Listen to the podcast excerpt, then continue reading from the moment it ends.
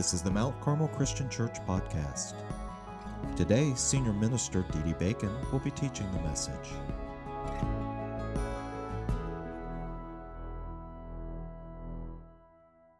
Well, good morning. I am thrilled that you've made the decision to be with us here and uh, to be with us online to connect with what we're doing. We're entering into a new series a new series entitled Brave. And I can't think of a better example to get us going that little pug. Wasn't that awesome to watch that little French bulldog take on the bears?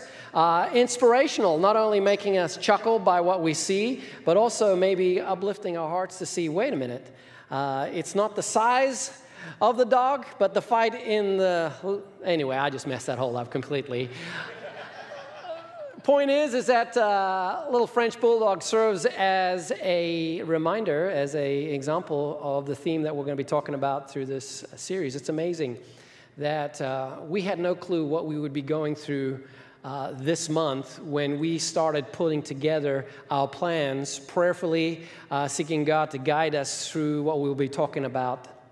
And I, I just think it's so appropriate that we're coming to having a conversation about being brave having a conversation about living by, and I'm going to use the cliche here, living by faith and not by fear. And uh, specifically, when we're talking about what it means to be brave in our faith, having a bold faith. And our plan is to work through the story of the early church We'll have five, a uh, number of examples, five examples where we'll be looking to the testimony, to the witness, to the brave demonstration of faith by early Christians through the book of Acts through the book of Acts. And so, if you are one who likes to kind of read ahead, I encourage you to open up the book of Acts, start in chapter 1, and just start reading the story of the establishment of the church. And what you're going to find is all these examples of individuals who demonstrated brave faith. Brave faith, uh, really far more inspiring to me than a little French bulldog chasing off three bears.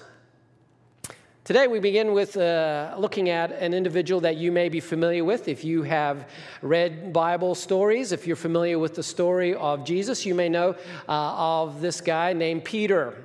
Peter was one of the leaders of the apostles. He was one of the 12, but he was also one of the special three that Jesus had amongst the 12. And you get the sense when you read through scriptures that he was like the leader of the group. He was the spokesperson, the spokesman for the apostles.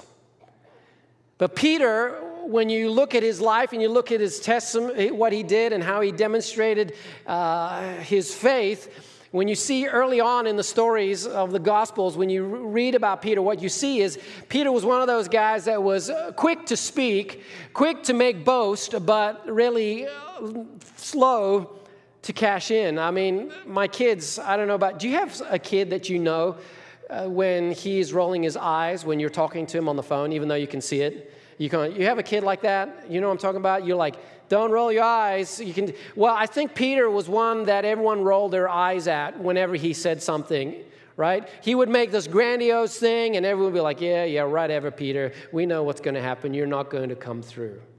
You know, this is really captured in the story on the night that Jesus was betrayed uh, the Thursday night before they were about to take Passover, Jesus shared with his, his closest friends, he said, Look, I'm, I'm heavy burdened, I'm, I'm, I'm struggling here. I'm about to go to Jerusalem and I'm, we're going to go and I'm going to get arrested, I'm going to get crucified. And Peter was the first one to say, uh, No way, I'm not going to do that. In fact, he said, I got my concealed carry. He showed him his sword, right? He's like, Here's my concealed carry. No one's going to mess with you, Jesus, right? And so what happens? Uh, Jesus is arrested, crowd comes along, Peter whips out the sword, and he's like, you get the sense that he's not really aiming at anybody. He's just like flailing, lops off the ear of of a servant of the high priest, and Jesus heals that. But in the meantime, Jesus, Peter lops off the ear, but what is he doing? He's lopping off the ear in fear because he's running. Instead of standing up and fighting for Jesus as he promised, instead of demonstrating bravery, he did what he always did all bark and no bite, all brag and no carry through. And so we find out that Peter runs away when Jesus is arrested, and then he does a little circle back, right? Maybe feels ashamed. He wants to see what's going on. He follows the crowd, and Jesus goes to, to court, to the house of the high priest, and, and, and Peter's in the courtyard there warming himself with everyone else. And someone says, Hey, aren't you like, aren't you with that guy Jesus? Aren't you with that guy Jesus? And we find out what happens, right? He denies Jesus as Jesus predicted, not just once, three times. Three times. Uh, talk about emphasis, right? If you want to make a point, what do they say? Say it three times. Well, Peter says, I don't even know the dude. Three times, and he runs off brokenhearted. That's Peter. All brag, but no carry through. You know, you look at the life of Peter before Jesus was resurrected from the dead. You look at the life of Peter in the story that we have in the Gospels, and while you might say, as, as readers, you read it and you go, Peter, roll your eyes. Truth is, is that Peter represents me. And I'm sure he represents you in many ways. We talk a big game on Sunday morning about our faith. We talk about, oh, I was so pumped up by the sermon. Oh, I was so motivated by the sermon. But then we get into life on Monday and we don't want to say something because we're afraid that saying something for Jesus might cause a stir at work. We might get into trouble, possibly with HR. We talk about sin and we say we want sin to be preached against, but then when, when we become aware of a friend who's, who's sinning, uh, we don't say anything to that friend because we are afraid. We're afraid. We talk about making a stand and we talk about doing things for God, yet when the opportunity comes to do something where we show love to another, when we have an opportunity to be uh, um, hands and feet of Christ, to sacrifice, to give, we fail to do it because we don't want to be inconvenienced. We don't want to have the hassle. We don't want to have someone messing with our lives. And as we figure out how we're to live our faith in these times, as we figure out that faith is more than just Sunday morning during this pandemic season. As we realize that we have to demonstrate our faith in our day to day, this message is so appropriate. How do we live a brave faith? How do we live for God? Because in Scripture, we have words like the word shared by Paul, another apostle, to his apprentice Timothy, who was a young man in the faith. Paul said to Timothy, Hey, Timothy, God did not give us a spirit of what? Timidity, of fear. But instead, God gives us a spirit of power. The word power means dunamis, action. A spirit of love, sacrificing yourself for the benefit of another. A spirit of self control, a spirit that says, I'm going to overcome that which is natural to me in order to honor God. See, the Spirit of God that, that we have been blessed with isn't a spirit of timidity, but a spirit of courage that is to motivate us to a brave faith. And so let's get back to Peter. Because if you're familiar with the story of Peter, you realize that Jesus was crucified, he was buried, he came back to life. And it's amazing when Jesus appeared, first to the, to the ladies who came to uh, take care of him in the tomb. One of the first messages from, from, from the angel was hey, go back and tell who? The disciples and Peter. And what you find is that when Jesus interacts with Peter, what he does is that he, he forgives him of his sin of abandonment and he reinstates him saying, You're my guy, Peter. You're my guy. And I will help you live a brave faith by sending you a resource that will bring to you things that are not natural, but instead supernatural, that'll help you live in a way that honors me. Will help you live in a way that fulfills your brag so that you will have bark and you will have bite when it comes to living for God. The Holy Spirit.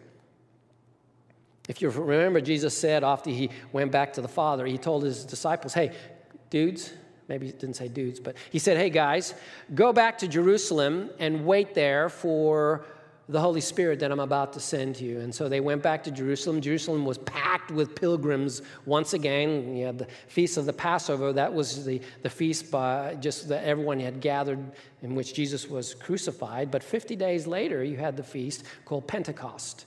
And so the whole town of Jerusalem was filled with people from all over the world. While they were Jews, they were folks that they came from different parts that spoke different languages. And it says that the, the, the apostles were all together there waiting, waiting for the promised Holy Spirit. And they were together in a house. And all of a sudden, there was a sound that sounded like a, like a rushing wind. And, and what appeared to be like fire came down and, and touched each one of the apostles. And they began, as they were filled with the Spirit, to speak and they began to speak a message of Jesus in a language that they had not heard, they had not learned. This ruckus gathered a crowd around, and all of a sudden the people are witnessing this, and they're like, wow, these guys are, saying, are speaking. They're obviously country bumpkins from Galilee. You know, for us, it'd be like, they're obviously from Kentucky, right? Or Brown County, I don't know. But they're obviously country bumpkins from Galilee. How is it they can learn? They've learned to speak all these languages that we're hearing that, that are our native tongue from the countries we come from. How is it they learn to speak? And some of them said, well, they're obviously drunk. And that's when Peter stands up. And that's when you see this transformation that has happened from one who operated out of fear, was all talk but no action, and all of a sudden now steps up one who, who had, had run away from danger to save his life, now becomes one who runs towards danger with a message of life. And Peter stands up and he begins to preach. He first says, Hey, dudes, it's too early to be drinking. it's too early in the morning. Come on. And then he explains what's happening. He said, This is what God promised in the prophets. It's the, the pouring out of the Holy Spirit that He promised in the prophets that you are all aware of. And the means by which this is happening is through Jesus. You remember Jesus? Now, you got to understand that more than likely the mob that shouted, Crucify Him, crucify Him, when Jesus was, was, was crucified, that mob, remember that in the story? This is more than likely many of the same people, because, you know, if they're coming for the Passover, traveled so far, why wouldn't they stay a month in Jerusalem and, and catch the, the Pentecost feast, right? And so this is the same mob. And all of a sudden, Peter's saying, Yeah, you remember that guy, Jesus? You knew about him. You knew what he'd done. You knew the miracles that he performed. You knew that God was with him. And then you went ahead and authorized, encouraged the Romans to crucify him. Well, this Jesus is the Messiah that we've all, as Jews, have been waiting for. And you crucified him. You sent him to his execution. But God raised him from the dead. God defeated death in his resurrection. And now, because of this, his Holy Spirit has come upon us, and there's a way that we can be right with God through Jesus. And uh, let's catch the end of this, this, this sermon that, that Peter preaches in boldface. Acts chapter 2, verse 36. Acts chapter 2, verse 36. Here's what it says it says, This is Peter talking, right? He says, Therefore, let all Israel be assured of this God has made this Jesus whom you crucified, both Lord, Lord, ruler, the boss, number one, King of kings, and Messiah, the means by which we can have salvation. Verse 37 When the people heard this, the crowds, they were cut to the heart and said to Peter and the other apostles, Brothers, what shall we do? Verse 38 Peter replied, Repent, make a decision to turn your life around and to, to stop the path that you're going by eh, eh, that you're headed towards and turn your life to God. Repent and be baptized, be immersed, be dunked, every one of you, in the name of Jesus Christ for the forgiveness of your sins, and you will receive the gift of the Holy Spirit. Verse 39 The promise is for you, the Jews, and for your children. And here it is. This is something that should make you smile because this is for you and me, and for all who are far off, for all whom the Lord our God will call. With many other words, it says in verse 40, with many other words, he warned them. He warned them and pleaded with them Save yourself from this corrupt generation. Verse 41 Those who accepted his message were baptized, were immersed. About 3,000 were added to their number that day. They devoted themselves to the apostles' teaching and to fellowship, to the breaking of bread, and to prayer. Wow. I don't know about you, but I got to tell you, that's a lot more impressive to me, knowing the backstory of Peter, than that little French bulldog. Are you with me on that? Right? That's a lot more impressive. Here's a man that, that was well known. Whenever he said he was going to do something, I'm sure all his buddies were like, Right, Peter, right. Right? He, he, was, he was one that promised a lot but delivered very few. Yet all of a sudden, he's the one that's standing up against the very people that were after his blood. Really, Jesus and his followers, they were after his blood. And he calls them out and says, You guys have killed the Messiah. Talk about brave faith, talk about boldness.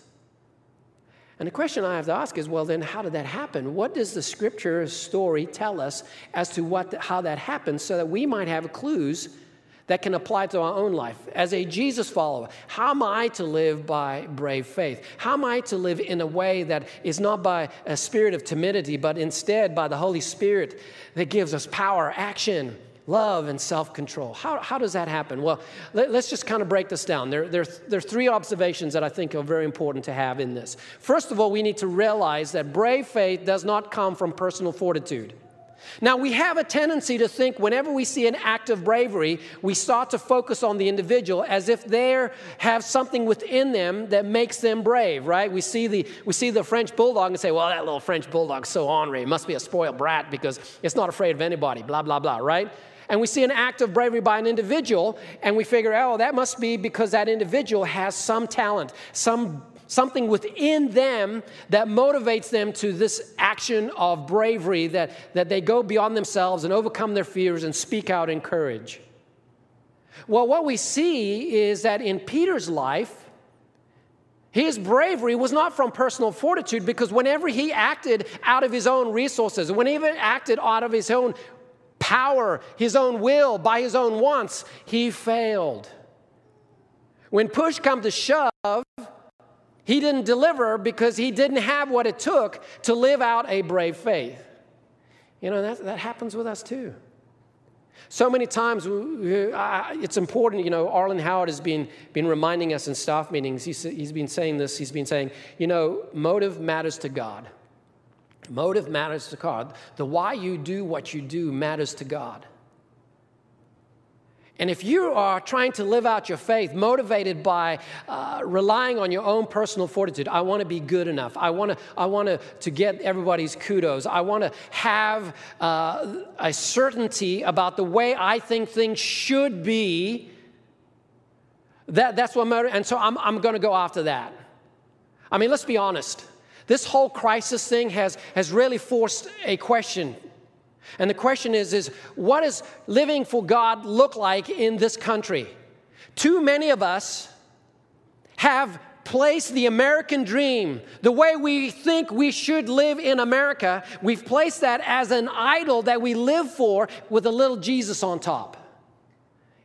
A little Jesus in there just to, to make it churchy, but it's not what God has called us to do, but instead it's what we think we should have in our world. And if you live by that motivation, if you strive to live a faith that, that's bold for God, you're going to come up empty. You're going to come up short. You're going to fail. It's not going to work. That's what Peter's story tells us. Brave faith does not come from personal fortitude. What we see in the story of Peter is that the, the resource for this brave faith, for this transformation, was a resurrected Jesus who gave a gift, and that gift was the Spirit of God. And so, brave faith comes from being open to the Holy Spirit. Being open to the gift that God gives us. In other words, when we're made right with God through faith, we're transformed into being now not an enemy of God, but a child of God and living for God he provides us resources to fulfill that life, and it's called the Holy Spirit. When we talk about the gifts of the Spirit in the Bible, and many times in our thinking, we think, well, this is our personal inventory. We ask questions like, well, what are your gifts? What are your gifts? To me, that's a wrong approach. That's not a biblical approach. Spiritual gifts aren't a matter of personal inventory. A spiritual gift, by definition, is something that you receive that's outside of yourself that motivates you to do something that you couldn't do on your own. And so, if we want to live by the Spirit, we have to live by what the Spirit provides us a resource that doesn't come from us, but is supernatural in its origins. See, Peter's transformation occurred when he was filled with the Spirit. Peter was doing things we know. We know that he, he wasn't doing before the Spirit came into his life. And in fact, we find out when, when he's standing before the ruling council, when he's standing before the, the, the big wigs of his country, the leaders of his country, the religious leaders, they're amazed. Why are they amazed? Because these men are uneducated and unlearned. Fishermen from Galilee, country bumpkins, and yet they're saying things, they're standing up for things.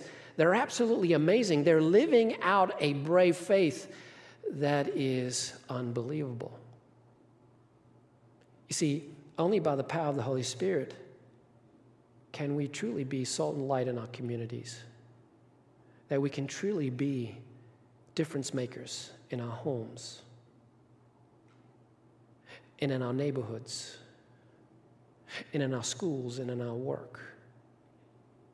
It's not a matter of personal talent and personal fortitude, it's a matter of being resourced by the Spirit. And if we're really interested in pursuing what God provides us in living out a brave faith in our communities, doing things that we know we wouldn't do on our own, the question is not how do I have a brave faith? The real question needs to be this How am I open to the Holy Spirit? How am I open to the Holy Spirit? Notice this. What were the apostles doing before the Spirit came? The Bible says it. They were waiting. They were in a posture of waiting, submission. They were seeking to hear from God in a time in, in a time when they were anxious. They, they didn't go out and do things on their own. No, they were waiting. And the question of how can I be open to the Spirit is really captured in this concept of, of habits that force us to wait on God. So, my wife was uh, reading in bed. We were reading, and uh, she was preparing for a Bible study that she's a part of. She was going to lead it uh, Bible studies from Kyle Idleman called The End of Me. And uh, she meets with a number of moms, young moms. They meet and they go through the study. And so she's working through, it's a study about the Beatitudes. It's the Sermon on the Mount, how we come to an end of me. It's, it's, it's actually pretty cool. So there's a video that goes along with it. And so, you know, as you're reading and someone's playing a video next to you, you know what happens? You start listening, right? You start listening to the story. And in this lesson that she was preparing, I began to be captivated by the story of a, a young lady named Rachel Starr. Rachel says she grew up in the church. She was the daughter of a preacher. She had a heart for people, she was passionate for people, but her experience with the church really disappointed her. And so by 16 and 17, she was really disillusioned with church. She was disillusioned with how church was happening. What she saw in Scripture wasn't happening in the church experience that she was in. And so 16 and 17, she started to, to walk away. Got married at, at, her, at 21 to her sweetheart named Josh. They made a decision to, to move. They, they moved to, to Florida to pursue careers. And so both of them began to to walk, uh, climb up the corporate ladder. Both of them began to pursue life for me. Both of them began to pursue things that, quote unquote, gave them life. But in truth, she says that the more she pursued, the higher she got, the less she felt fulfilled, the less she, she, she felt like she had life, the more she felt lost and empty. Living in Florida, they were things were going along, but unknown to her, her husband Josh had began to listen to the New Testament on CD in, a, in his car back and forth to work, and God was at work in Josh. And all of a sudden, out of the blue, Josh tells her, "Hey, I've accepted. Uh, I'm, I'm pursuing this opportunity to be in ministry in New Albany, Albany, Indiana." And so, bada bing, bada boom. Next thing they know, they're in ministry, and they're serving in ministry in New Albany, Indiana. And Rachel did what she does, what most of us did. She gave herself to, to, pursuing church, and she gave herself to serving ministry. She threw herself in, in many ways, in the same way that she had thrown herself into her career. Uh, you know, learning the lesson that if we're still, if we still pursue uh, life for me, it's going to end up empty. And so she was pursuing this ministry stuff, but it was still this sense of emptiness, the sense of lostness was with her until she facilitated a study of the story of Esther. And if you're familiar with Esther, Esther is a, is a Jewish girl that becomes the queen, that finds out very soon uh, that God had placed her in that, play, in that position to save the Jews, to save her people. And that story of Esther really captured, and all of a sudden she began feeling that God was saying to her, I have a place for you, I have a ministry for you, I have something for you that's uniquely for you. And so she began to pray. She began to, what we would, what I would say, wait on the Lord. One day she's on the highway, and all of a sudden she passes, uh, I think it was Clarksville, Indiana, and she passes a theater, Theater X. And there's a sense that God says to her, I want you to minister to the women that work in that place. I want you to serve these women who are in the sex industry. Rachel goes home. She shares it with Josh. Josh says, I think that's where, where God has called you to do. And then, once again, here we go. What happens? She says, We prayed and fasted for a year and a half. What's she doing? She's opening herself up to the Spirit of God. She is waiting on the Lord. She's not looking for some big emotional high. She's not, not, you know, jumping right into it, even though it had been confirmed by God and her husband. No, she waited on the Lord a year and a half until the Lord prompted her, now is the time. And so she got together with a group of her friends that had, had a similar passion, and they went into one of these places, and they came up to the bar, and they ordered Coke. And the woman who was a bartender said to them, What are you doing here? I mean, obviously they looked out of place. She said, This is what, what God is. Jesus has called me to love the women that work here. Uh, would you ladies be open for us bringing you home cooked meals on a regular basis? The bartender said, uh, Are you out of your mind? And basically said, Get out. Rachel, not uh, discouraged, kept at it, and she was there, and she saw another time she saw this man, and God said, "Go and talk to this man." And he was approached this man, and it turned out that this man was the owner of the establishment. She said, "Look, I've been called by God uh, to love on these women. Would you mind if I brought home cooked meals to them?" Joel dropped. What? Are you serious? Yeah, I'm very serious. Sure, why not? So Rachel and her friends began to bring uh, home cooked meals to these women. And at first, these women were suspicious. These women live in, in, in, a, in a, an environment where whoever wants something from you usually wants, is, whoever is kind to you wants something from you. And it took a while to build up trust. But as she began to, week after week, after month after month, began to bring these home cooked meals to these women, all of a sudden relationships and trust began to form. And, and what happened was she began to hear their stories, and she began to hear the stories of abuse and fear and, and, and tragedy. And she began to, to give encouragement and hope over home cooked meals to women in the sex industry. Struck by what was happening, she began to think about what to call this ministry that was now beginning to form. And she, she was taken by a passage of scripture where uh, it described the cloak that was placed around Jesus as scarlet. And she thought that was a picture of what was happening. The, the cloak that, that was, they used to mock Jesus actually was, was a scarlet robe that was placed around Jesus. And, and that to her, in that mind, captured exactly what was happening. Jesus, the Savior, was the means by which uh, life could be given. And so she had this, this thought about scarlet in her mind, and she was wrestling with it. So she went back to the establishment, and uh, she was there, and they had their meals to deliver. And all of a sudden, there was this woman who was definitely, obviously, acting drunk. I mean, very, very drunk, all over the place, acting inappropriately uh, loud. And so Rachel went to her and talked to her and said, What's going on? Turn, come to find out, this woman was a mother of five who was at a point of desperation because she had no money to feed her children. And she had heard that if she had go to this establishment, they would pay her so she could feed her kids. But when she found out that part of the pay required her taking her clothes off, she decided to get drunk so that she might have the courage to do it. Well, Rachel began to talk to her and began to, to share with her and say, Look, we can provide you meals. We can provide you the food that your kids need. Uh, are you hungry now? Because this woman looked like she was uh, really uh, eyeing the, the mac and cheese. She said, Absolutely. So she gave her this plate of mac and cheese. And those of you that know about these things, uh, if you're very drunk and all of a sudden you shove down a whole plate of any food, you know what's going to happen, right? Well, it happened. This woman threw up all over, all over Rachel, and they had to, you know, kind of clean it up again. More, more drama there in the establishment, and and this woman started to cry and started to weep. And Rachel went down on her knees with her, and they began to pray to Jesus. And this woman started to crying out to God, "Help me, God! Help me, Jesus! Help me! Help me! Help me!" And in that moment, Rachel was able to minister to her and share with her the good news of, of, of, Christ, not just in theory, but in reality, and to say, look, we're going to be committed to helping you where you are. We're going to help you with this food issue. We're going to help minister you. And, and this woman accepted Jesus. She said, Jesus met me in that place.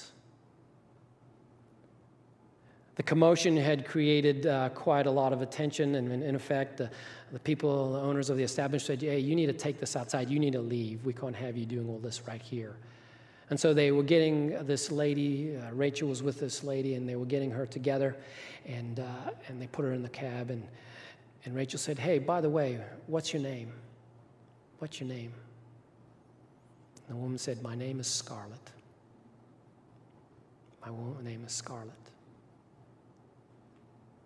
And so Rachel has begun this ministry. You can see here her picture and uh, the logo for her ministry, Scarlet Hope. And you can go online and you can see that uh, she's expanded from around the Louisville area to various other places, seeking out to fulfill the calling that God's placed in her life. If we're going to talk about brave faith, if we're going to talk about seeing it in real life, the transformation that happens when we live by the Spirit, here's Scarlet Hope. Here's Scarlet Hope. And what do we see?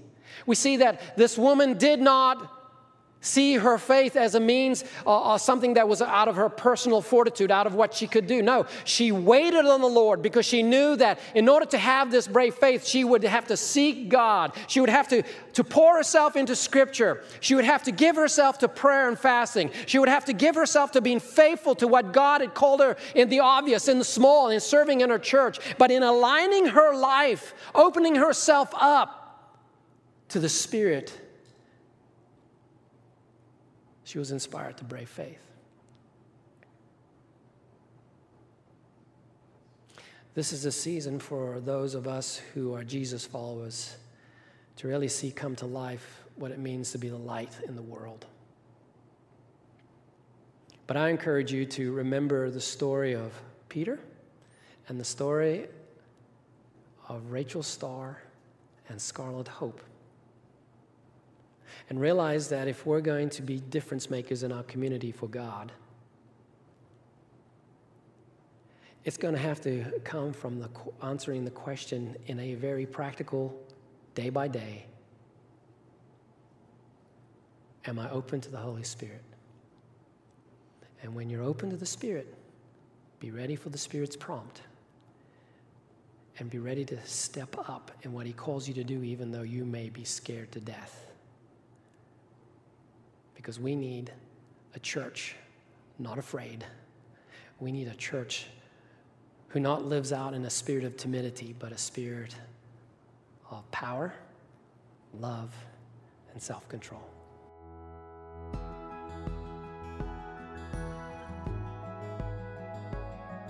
You can find out more about us on the web at mtcarmelchurch.org.